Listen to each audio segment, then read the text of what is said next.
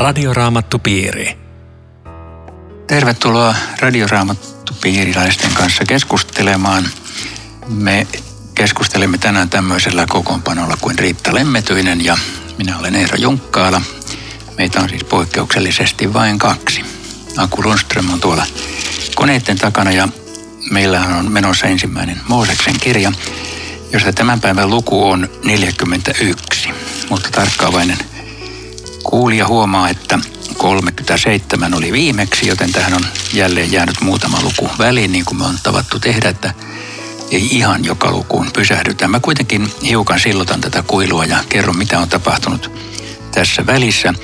Se viime kertaanenhan päättyi siihen, että Joosef myytiin orjaksi Egyptiin. Se oli siis aika kamala tarina, että, että Jaakobin pojat riitautu niin tolkuttomasti keskenään, että tämän Joosefin myivät ja jopa sitten valehtelivat isälle, että tämä oli kuollut, joka on aika hurja juttu, että raamatun henkilöt on tämmöisiä tyyppejä. Mutta kun tullaan lukuun 38, niin kuva ei kyllä yhtään parane. Siinä nimittäin Juuda lähtee sekoilemaan sitten omassa oman elämänsä tarinassa. Hän meni kananilaisen kanssa naimisiin, joka oli jo vähän epäilyttävä hanke sekin. Ja, ja sitten tähän sukutarinaan liittyy se, että hän menee miniänsä Taamarin kanssa harjoittaa haureutta tietämättä, kenestä on kysymys. Ja tämä, kun tämä tarina päättyy, niin, niin hän ehdottaa ensin tätä miniänsä tietämättä siis kuka hän oli niin poltettavaksi, mutta sitten kun koko kamaluus paljastuu, niin hän sitten sanoi, että minä tein häntä kohtaan väärin. Taamar kuitenkin synnyttää tästä syntyneet kaksoset. Ja toisen lapsen nimi on Peres, ja tässä tulee jälleen raamatun ihmeellinen käänne. Että näin sanotaanko nyt rumien kertomusten seurauksena syntyy lapsi, jonka nimi esiintyy Daavidin ja Jeesuksen sukuluettelossa sekä Matteuksen että Luukkaan mukaan. Eli Jumala kääntää näitä asioita kyllä niin ihmeellisesti, että sitä ei, ei niin kuin tajua, että ihmiset tekee pelkkiä virheitä ja syntejä ja kuitenkin ne kääntyvät. No näin on kai pakko sanoa Jumalan siunaukseksi, koska Jumala hyväksyy nämä asiat sitten näin jälkikäteen tällä tavalla, että Jeesuksen sukuluetteloon pääsee tämä peres tästä tässä luvussa kerrottu. Mutta sitten luvussa 39 Joosefin kertomus jatkuu sillä tavalla, että Egyptissä hän pääsee aika hyvin hommiin. Ja täällä sanotaan, että äh, Herra oli Joosefin kanssa ja siksi hänellä oli aina onni mukanaan. Tämäkin on kiva lause, vaikka me huomaamme, että sillä ihan aina ihan, ihan valtavasti onnea ollut, mutta joka tapauksessa hänellä oli jonkinlainen pitkän, pitkän tähtäimen suuri Jumalan siunaus, kun Herra kerran oli hänen kanssaan. Kyllä me voidaan tästä uskoa, että kun Jumala on meidän kanssamme, niin meillä on onni mukanamme. Luku 39 kertoo episodin, jossa Joosefin tällainen moraalinen selkäranka tulee kivasti esille. Mutta sitten hänet taas heitetään vankilaan, tai ei taas ja taas, mutta hän joutuu siis elämässänsä tämmöiseen synkkään vaiheeseen. Ja siellä vankilassa hän sitten selittää juomanlaskijan ja leipuren unet. Ja tällä tulee olemaan sitten merkitystä myöhemmän tarinan kannalta. Mutta kun me ollaan tulossa lukuun 41, se alkaa näitä pari vuotta myöhemmin, joka tarkoittaa, että se on ollut ainakin kaksi vuotta vankilassa. Että on tämäkin ihmeellinen käänne. Jumala on, me tiedämme sen, valinnut Joosefin tiettyyn tehtävään ja pääsee, pääsee kohta hyvin hommiin, mutta kaksi vuotta vankilassa. Viru siellä egyptiläisten ei varmaan kovin korkeatasoisessa vankilassa. Vaikea uskoa, että Herra on mun kanssa, kun Viru kaksi vuotta vankeudessa ja on syytä. Sanos muuta riittää, että siis onni oli hänen kanssaan ja Jumalan siunaus, mutta tämmöinen ihmeellinen notkahdu. No nyt hei, me tullaan siis tähän lukuun 41, niin jos sä Riitta vaikka lukisit seitsemän jaetta alusta, niin me silloin me päästään jyvälle, että mikä on tämä seuraava episodi. Pari vuotta myöhemmin Faarao näki unen. Hän seisoi Niilin rannalla. Yhtäkkiä Niilistä nousi seitsemän kaunista ja lihavaa lehmää, ja ne jäivät syömään kaislikkoon. Niiden jälkeen Niilistä nousi vielä toiset seitsemän lehmää, rumia ja laihoja, ja ne jäivät noiden toisten viereen Niilin rannalle. ja rumat ja laihat lehmät söivät ne seitsemän kaunista ja lihavaa lehmää. Siihen Faarao heräsi. Sitten hän nukahti uudestaan ja näki unta vielä toisen kerran. Samassa korressa kasvoi seitsemän paksua ja kaunista tähkää. Mutta niiden jälkeen puhkesi esiin seitsemän ohutta itätuulen polttamaa tähkää. Ja ne nielivät ne seitsemän paksua ja täyteläistä tähkää. Siihen Faarao heräsi ja hän huomasi, että se oli ollut unta. Joo, tämä, tämä uni ja sitten selitys on nyt sitten tämän luvun sisältö. Mm. Siis tähän alkaa näin, että hän seisoi Niilin rannalla ja, ja jos on Egyptissä käynyt, niin on nähnyt sen virran yhä vielä, miten se on merkityksellinen. Mutta eikö niin, että, että Niili oli niin semmoinen takuvarma hedelmällisyyden lähde ja, ja leivän suoja, että, että tämmöinen niin nälänhätä tai sen uhka oli aika harvinainen Egyptissä. Mä tiedän, tiedätkö jotain vastaavaa historian tilannetta, että Niili olisi kuivunut? Ei se kuivunut ikinä. Ei ole kuivunut. Se on eri asia, että siis Niilin tulvat tosiaan aiheuttaa sen, että ne, siitä, se on hedelmällinen siitä rannoilta, koska se jatkuvasti tuo tulvavettä ja, ja näin ollen siellä, siellä on viljakasava. Egyptihän on ollut siis lähidän viljahaitta läpi historia juuri tästä syystä ja muinaisen aikoinahan jopa Niilin tulvia seurattiin niin, että oli semmoisia Niilin vedenkorkeuden mittareita eri puolilla maailmaa. Niitä on löydetty semmoisia mosaikkimittareita, jos seurattiin, se oli vähän niin kuin pörssikurssit, että miten, miten siellä Niilissä menee. Niin se on, riippuu sitten leivän saanti maailmalle ja sieltä käytiin hakemassa aina ruokaa. Joo, mä en tiedä kuinka paljon se on, niin ei se kuivunut tietenkään ikinä, koska se on valtava virta. Mutta että voi olla, että tietenkin vähäiset tulvat on voinut vaikuttaa siihen, että on huonoja vuosia. Mä en tunne tarkkaan. Kaikesta päätellen tuosta luetusta huomaa sen, että Faarao hätkähti pahan kerran, koska hän ei välttämättä niin tämmöistä historiaa tuntenut, että, että jotain, jotain näin kammottamaa tapahtuisi. Kyllä, mutta se ei tässä vaiheessa vielä oikeastaan, kun sen unen selitystä ei ole kerrottu, niin en tiedä, onko se sitä edes vielä, vielä tajunnut. Mutta sitten kun Joosef alkaa selittää sitä unta. Mutta kato, aamulla Faara oli levottomalla mielellä. Eli joo, se oli ehkä levoton siksi, että ei tajunnut, mitä uni merkitsi. Niin joo, niin. kyllä, mutta mut sitten hän haetaan viisaat paikalle ja nämä ei kyllä ollut Egyptin näkökulmasta mitään ketä tahansa shakkia enteiden selittäjät. Meille tulee vähän tämmöinen, joku lukee horoskooppeja ja ei ole mitä se tarkoittaa, mutta siis nämä oli pappiskastia ja tunsi hieroglyfit ja tähtitieteen. Ne oli todella viisasta väkeä. Samaten nämä viisaat opetti elämän viisautta ja tunsi egyptiläisen viisauskirjallisuuden. Siis voi sanoa, että Egyptin sivistyneistä kutsutaan paikalle. Ne, jos jotkut tietää vastauksen, niin on nämä. Joo, toi, toi pitää paikkansa ja, ja sen lisäksi tietenkin tai sen ohella niin niiden ennustaminen oli kuitenkin tämmöistä, sanotaan nyt meikäläisittäin horoskooppitason ennustamista, mutta se oli ainoa tapa, jolla siellä ennustettiin. Mm. Ja se, se oli, ne oli tietenkin semmoista porukkaa, jonka sitten luotettiin, jos johonkin luotettiin, mutta kyllä tämä, mun mielestä hiukan me saadaan tästä niin kuin vinkki siihenkin, että tänäkin päivänä on semmoisia enteiden selittäjiä. No, en tiedä kuinka moni horoskoopeihin oikeasti uskoo, mutta, mutta kaiken maailman tällaista taikuuteen viittaavaa, jopa noituutta, Kyllä, niin se on lisääntymässä. Kyllä joo. Mutta sehän on jännä, että kukaan ei osannut selittää niitä hänelle. Mitä sä ajattelet? Mä, mä olisin valmis väittämään, että siis kyllähän nämä arvon sivistyneistä ties sen verran, että, että ne laihat ja ne kehnot tähkäpäät merkitsi jotain huonoa ja, ja, ja päinvastoin. Mä kuvittelen, että ehkä olisi voinut myöskin olla tässä, että kukaan ei halunnut selittää sitä hänelle, koska kuka virkamies sanoo, arvon herra majesteetti, teidän valtakautenne aikana valtakunnassa menee tosi huonosti, ei kukaan. Okei, toihan on hyvä, hyvä selitys, joka niin kuin maalaisjärjelle mekin olisi voinut unen selittää. Niin. Joo. Että huonoja, huonoja aikoja on tulossa, mutta mitä se kaikki tarkoittaa, sitä ei vielä tiedetä, mutta siis eihän siihen nyt hirveästi logiikkaa tarvita, että, että tuossa on nyt jotain uhkaavaa tulossa. Okei, että säkin olisit voinut selittää. näin, näin pitkälle, kyllä joo. joo. mutta tämä, tämä neuvottomuushan sitten vie siihen, että yhdellä läsnäolijoista muistuu mieleen, että hetkinen, minun täytyy nyt ottaa puheeksi rikkomukseni. Siis hän on valmis tässä juhlavassa porukassa kertomaan, että nyt, nyt mä sanon, että mä oon laiminlyönyt yhden tärkeän asian. Kyllä.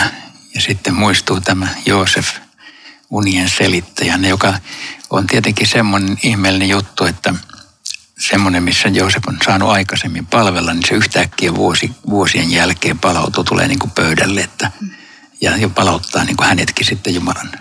Mä, mä mietin sitäkin, että jos tämä Jumalaskija olisi aikaisemmin muistanut Joosefin, sanotaan nyt melkein kaksi vuotta sitten, niin olisiko Joosef hävinnyt jonnekin Egyptin aivan jonnekin ulottumattomiin? Eli onko Jumala tämän unohduksen takana viime kädessä? Ja, joo, aivan, aivan epäilemättä. Ja, ja se kertoo just siitä, että ainakin kun me katsotaan elämän jälkeenpäin, niin kuin taaksepäin, niin me huomataan, että siinä on ollut Jumalan sormi silloinkin, kun meistä näytti, että se meni väärään suuntaan. Mutta se Jumala käyttää niitä vaiheita, niin kuin tässä, tässä Joosefin. Tälle tota, Jumalaskijalle on jäänyt mieleen, musta tässä on nyt jotain siitä rohkeudesta, joka Joosefilla oli, että se kaveri, kun se ennusti meille ne unet, niin se ei kaihtanut sitä, että se kertoi mun kollegalle tosi huonot uutiset. Eli sen selitys oli aito. Se uskas selittää pahat pahaksi ja hyvät hyväksi. Tämäkin oli jäänyt sille mieleen. Eli, eli majesteetti tällä miehellä voisi olla käyttöä. Todellakin, ja tästä tässähän se myöskin siis joutuu sitten Joosef puhumaan niin kuin nämä ikävät uutiset ja hyvät uutiset. Ja, ja se on yksi merkki siitä, että hän ei mielistele, vaan on Jumalan ja. asialla, joo. Sitäkin voi miettiä, kun sä äsken puhuit tuosta Potifarin vaimosta ja että oli semmoinen välikohtaus, että jos Joosefilla ei olisi ollut sitä selkärankaa siinä hetkessä, niin olisiko hän tässä tilanteessa? Olisiko, olisiko hänellä tämä arvo ja, ja Jumalan kutsu tähän korkean virkaan, jos en, en tiedä. Mutta tota, kaikki jotenkin sopii yhteen, kun Jumala lähtee viemään eteenpäin asioita. Joo, tämä sitten kun Faarao kutsuttaa Joosefin sieltä vankilasta, niin se on sitten jo todellakin Joosefin elämän seuraava suuri käänne. Ja, ja kun Faarao pyytää Joosefia selittämään unen, niin mä tykkään tuosta Joosefin vastauksesta, joka jakessa 16. Minä itse en pysty, mutta Jumala voi antaa Faaraolle suotuisen vastauksen. Joo, siis jokainen toinen olisi nähnyt tai moni toinen hetkensä koittanut, että nyt tässä pääsee kunniaa ja, ja saa jotakin vastinetta kaikesta kärsimyksestä. Otan, otan kunnian itselleni, mutta ei ottanut. Tämä on erittäin puhuttelevaa ja ylipäänsä se, se viisaus ja rauhallisuus, missä, millä tämä Joosef tähän paikalle tulee. Eli hän kertoo avoimesti huonot uutiset. Joo, sitten tulee nämä Faaraon unenselitys, tai siis ensin hän kertoo sen uudestaan, mikä äsken luettiin, ja, ja sitten Joosef selittää sen. Se tulee tuossa jakesta 25 eteenpäin. Faaraon unet tarkoittavat samaa. Jumala on kertonut Faaraolle, mitä hän aikoo tehdä. Ja siis Faarao itse käytä Jumalasanaa ollenkaan. Vasta sitten, kun Joosef on käyttänyt Jumalasanan tässä, että Jumala on päättänyt ja niin edelleen. Ja jos Faaraokin käyttää Jumalan nimeä. Mutta se oli niin kuin rohkea uskon tunnustus, että Jumala on ilmoittanut, mitä hän aikoo tehdä. Siis mikä Jumala? Egyptissä oli satoja jumalia. Et varmaan tässäkin oli, mitä ei ole kerrottu, niin semmoinen väkevä tunnustus. Tämä Joosef ja hänen sukunsa uskoo toiseen Jumalaa kuin me. Mutta eikö, eikö se jännä, että Jumala on päättänyt, että tulee näin tapahtua? Eli tavallaan niin kuin Faaro, tässä on neuvotteluvaraa. Niin, tässä me tullaan nyt siihen kysymykseen, että miten Jumala tämmöisiä, tämmöisiä kausia päättää. Ja itse asiassa me voitaisiin kyllä muutama sana vaihtaa siitä, että onko Jumala nyt päättänyt, että me elämme tällä hetkellä maailmassa aika vaikeita aikoja, mutta mennäänpäs tähän tauon jälkeen. Tämä on Radioraamattu Piiri. Ohjelman tarjoaa Suomen raamattuopisto. www.radioraamattupiiri.fi Jatkamme keskustelua ensimmäisen Mooseksen kirjan luvusta 41.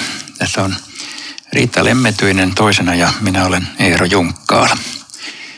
Me on pohdittu sitä, että miten Jumala antoi tällaisen tai siis me ei kauheasti pohdittu, miksi unessa Jumala antoi Faaraolle tämmöisen. Mä kysynkin tässä vaiheessa, että riittää, että voiko Jumala tämmöisiä unia, unissa jotakin ilmoittaa? Siis Raamatussa on monta kertaa kerrottu, että hän näin tekee. Siis, siis todella monta kertaa. Mutta, ja Uuden testamentin puolella niin ikään, mutta se mikä, se, mikä mulle on aika oleellista, kun mä mietin tätä samaa sun kysymystä, kun tässä unet on niin paina, painavia, että, että mihinkään uneen ei perustu se, mikä on evankeliumin sisältö. Että kun Uuden testamentin ihmiset julisti evankeliumin, niin se ei mennyt niin, että Jumala ilmoitti minulle unessa, että pelastus on tätä ja tätä, vaan se oli, se oli ihan eri kategoria. Mutta tämmöisiä taitekohtia pelastushistoriassa, niissä Jumala on ilmoittanut itsensä unessa ehkä siksikin, että ei ollut pyhää kirjaa, jossa tutkia Jumalan tahtoa. Toi on varmaan se yksi selitys, että miksi niitä joskus ja jossain on, mutta, mutta nyt sanotaan meidän kristillisyydessämme ei juurikaan. Tai sanotaan, kyllähän jotkut näkee unia, jotkut näkee ennen unia ja joskus Jumala varmaan puhuttelee niiden kautta. Mutta ehkä tämä on pikkusen sama kuin, että raamatussa enkeleitä aika usein ilmestyy meille harvemmin. Ja juuri toi, että siellä missä ei ole kirjoitettua sanaa, niin tänä päivänäkin ja esimerkiksi islamilaisessa maailmassa aika paljon unia ja ilmestyksiä tulee, jo, jolla Jumala puhuttelee ihmisiä. Että Jumalan toiminta näyttää olevan siis erilaista eri aikoina, vaikka se on aina linjassa sen, sen kanssa, mitä hän on ilmoittanut. Että se ei ole ristiriidassa sen kanssa. Mikään armolahja ei ole unien selittämisen armolahja. Ai niin ei olekaan. Joo. Mutta, mutta tähän, tähän nälkään ja tähän, tähän ilmoitukseen tästä, niin minua puhutteli se, että, että Jumala on päättänyt, että näin tapahtuu. Ja Jumala luonnon olosuhteita ohjaa viisaudessaan. Mutta hän on päättänyt, että kenenkään ei tuona aikana tarvitse nähdä nälkää tai kuolla nälkään.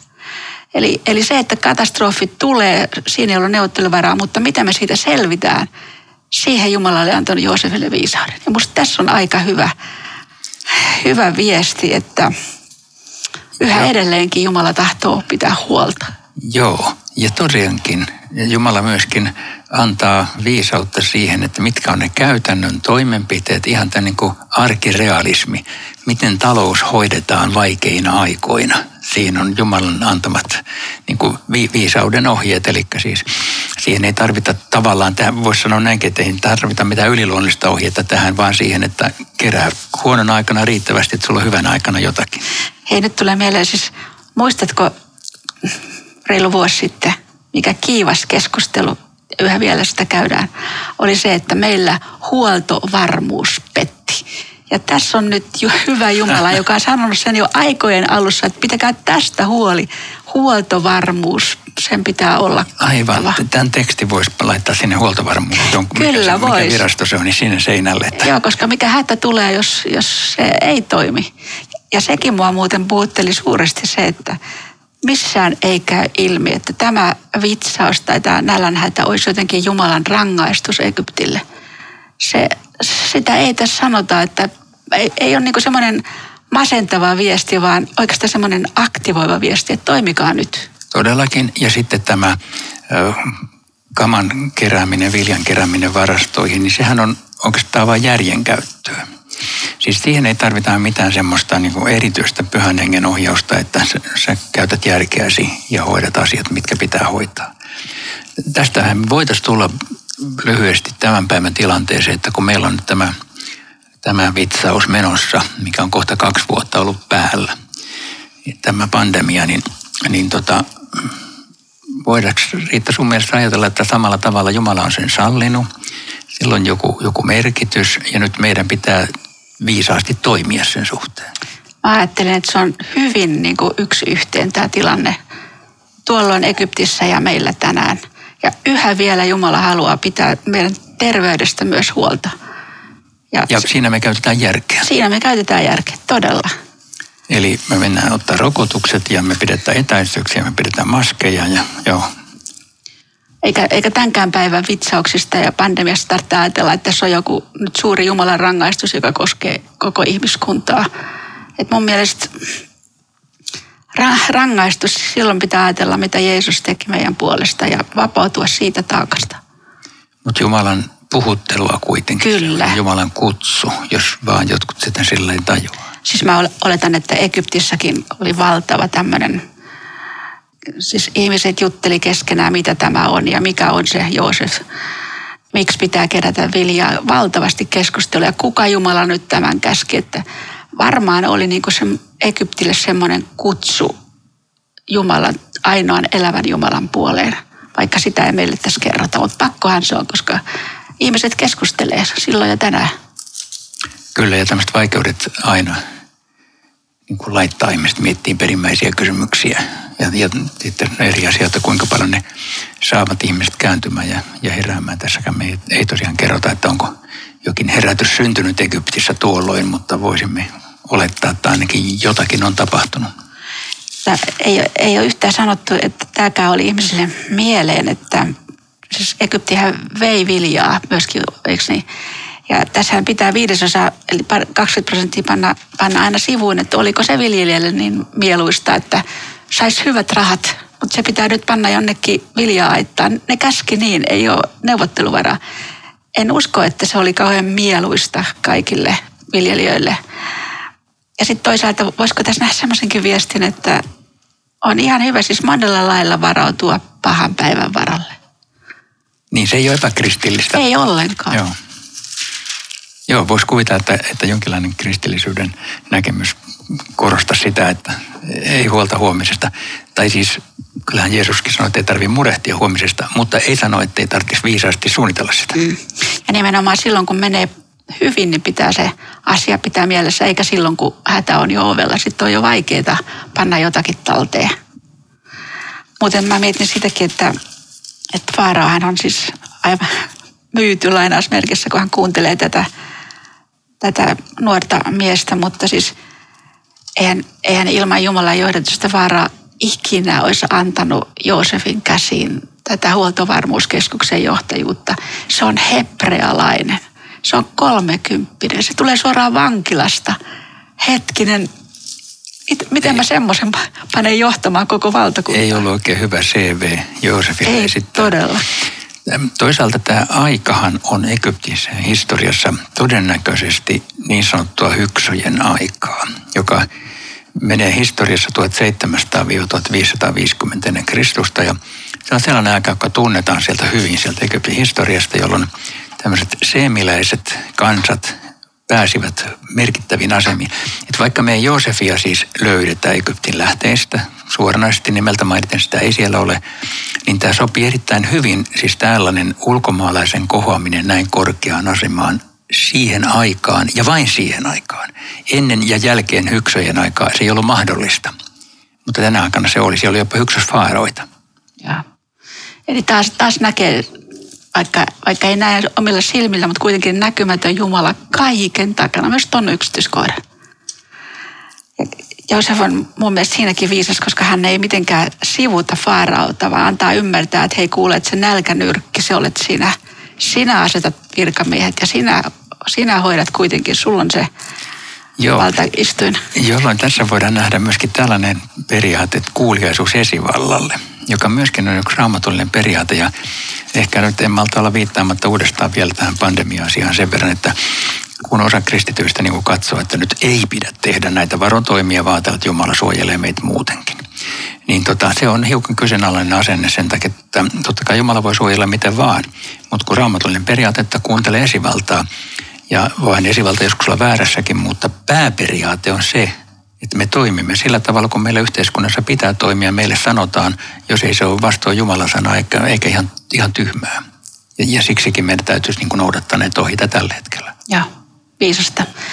Ja mun mielestä tässä oli myöskin viisasta, kun kerrotaan, että Joosef eri kaupunkeihin, niin siis paikallisesti laittoi sitten niitä viljamakasiineja. Että tavallaan niin kuin ihmiset omilla paikkakunnillaan tajus, kun ne näki sen ison vilja-aitan, että meidän kylästä, meidän kaupungista pidetään huolta. Tuossa on meidän ravinto. Että en ollut jossain siellä yhdessä pyhässä kaupungissa, jossa valtavat matkat tullaan hakemaan, vaan, vaan semmoinen paikallinen viesti viranomaisilta, että Joo, mä en tuommoista huomannutkaan täällä, toi oli hyvä. Joosefista tehdään siis todella egyptiläinen. Joo, kuitenkin hän antaa sitten, se menee naimisiin, se menee muuten egyptiläisen kanssa naimisiin, mutta kun se saa kaksi poikaa, niin se antaa niille hebrealaiset nimet. Tämä on aika jännä, siis Mooseksen nimi on egyptiläinen nimi, ja täällä on monta egyptiläistä nimeä siis hebrealaisilla, koska nämä asuu siellä. Mutta sitten Joosef antaa Manasse ja Efraim, ne on, ne on sitten hebrealaiset nimet, että se, silloin kuitenkin tämä isien kieli muistissa ja tällä tavalla, että joku voi ihmetellä tätä, kun Faarao antoi Joosefille hyvin erikoisen nimen ja sitten tämmöisen pakanapapin tyttären vaimoksi, mutta tota, ihan välttämätöntä oli se, että Joosef oli egyptiläiselle egyptiläinen, jotta hänet otettiin vakavasti siinä valtakunnassa ja hallitsevat tahot olivat aina pappissukua, eli se ei ollut muuta vaihtoehtoa ja nimi ja, ja, ja kaikki kertoi siitä, että ottakaa tämä mies todeksi. Että, mutta kun sä puhut noista poikien nimistä, niin siinähän se kertoo, että tämän uskon kuitenkin Joosef sydämessään omisti ja pojille antoi. Toi, toi identifioituminen egyptiläiseksi, niin se on kyllä kiinnostava, koska hiukan samantapainen on mun mielestä Danielin kirjassa, Danielin tapaus, että Daniel piti erittäin vahvasti uskon yhteen ainoaan elävään Jumalaan, jo oli vaikka henkensä kaupalla sitä valmis puolustamaan, mutta samalla se oli korkea-arvoinen virkamies itse asiassa kahdessa eri hallintosysteemissä. Se oli, se oli tota sekä Babylonian että Persian hallinnossa korkea-arvoinen virkamies, jolloin sen täytyy todella niin kuin sopeutua siihen elämään ja maailmaan ja kulttuuriin ja jopa ymmärtää sen uskontoa, vaikea harjoittanut sitä itse. Ja tässä on Joosefilla vähän samanlainen. Ja tarkoittaako tämä meille sitä, että me ollaan nyt vähän niin kuin vieraamaan kansalaisia, mutta meidänkin pitää ottaa vakavasti tämän maailman eh, metkut ja e-, elää niin kuin tämän maailman pelisääntöjen mukaan. Ja. ja häivyttämättä uskoa elävään Jumalaan. Joo, kyllä. Siis mitä Joosefin perheeseen tulee, niin näillä, kun hän oli näin egyptiläinen nimi ja mitä hänelle huudettiin ja avioliitto egyptiläisen kanssa, niin tässä tavallaan niin kuin häipy kaikki jäljet perheeltä. Mitä, mitä sille pojalle on tapahtunut poissa? Radioraamattupiiri. Nyt me ollaan lopettelemassa tätä lukua 41 ja, ja seuraavalla kerralla taas men, hypätään joku luku yli ja mennään tätä Genesistä eteenpäin, mutta nyt lopuksi niin muistuttelen siitä, että meille saa laitella kysymyksiä ja kommentteja osoitteella radioraamattupiiri at sro.fi. Ja hiljennytään vielä sitten lopuksi rukoukseen. Niin Herra, me olemme ihmetelleet sinun suunnitelmaasi Joosefin kohdalla ja uskomme, että sinä tätä maailmaa ylläpidät silloinkin, kun on kuivuuden aikoja, vaikeita aikoja, myöskin meille nyt vitsauksien ja pandemian aikoja. Herra, sinun sallimattasi ja tietämättäsi ne eivät ole tulleet ja ovat kutsu ihmisille kääntymään sinun puoleesi. Anna meille nyt viisaus toimia oikein, ymmärtää oikein ja ennen kaikkea kutsu ihmisiä yhteyteesi rukoilemaan ja Jumalan sanan ääreen ja, ja etsimään sinun tahtoasi omaan elämään. Kiitos, että saamme tänäänkin jäädä hyvän siunauksesi alle. Aamen. Kiitoksia tämänkertaisesta ja viikon kuluttua me jatkamme. Radioraamattupiiri.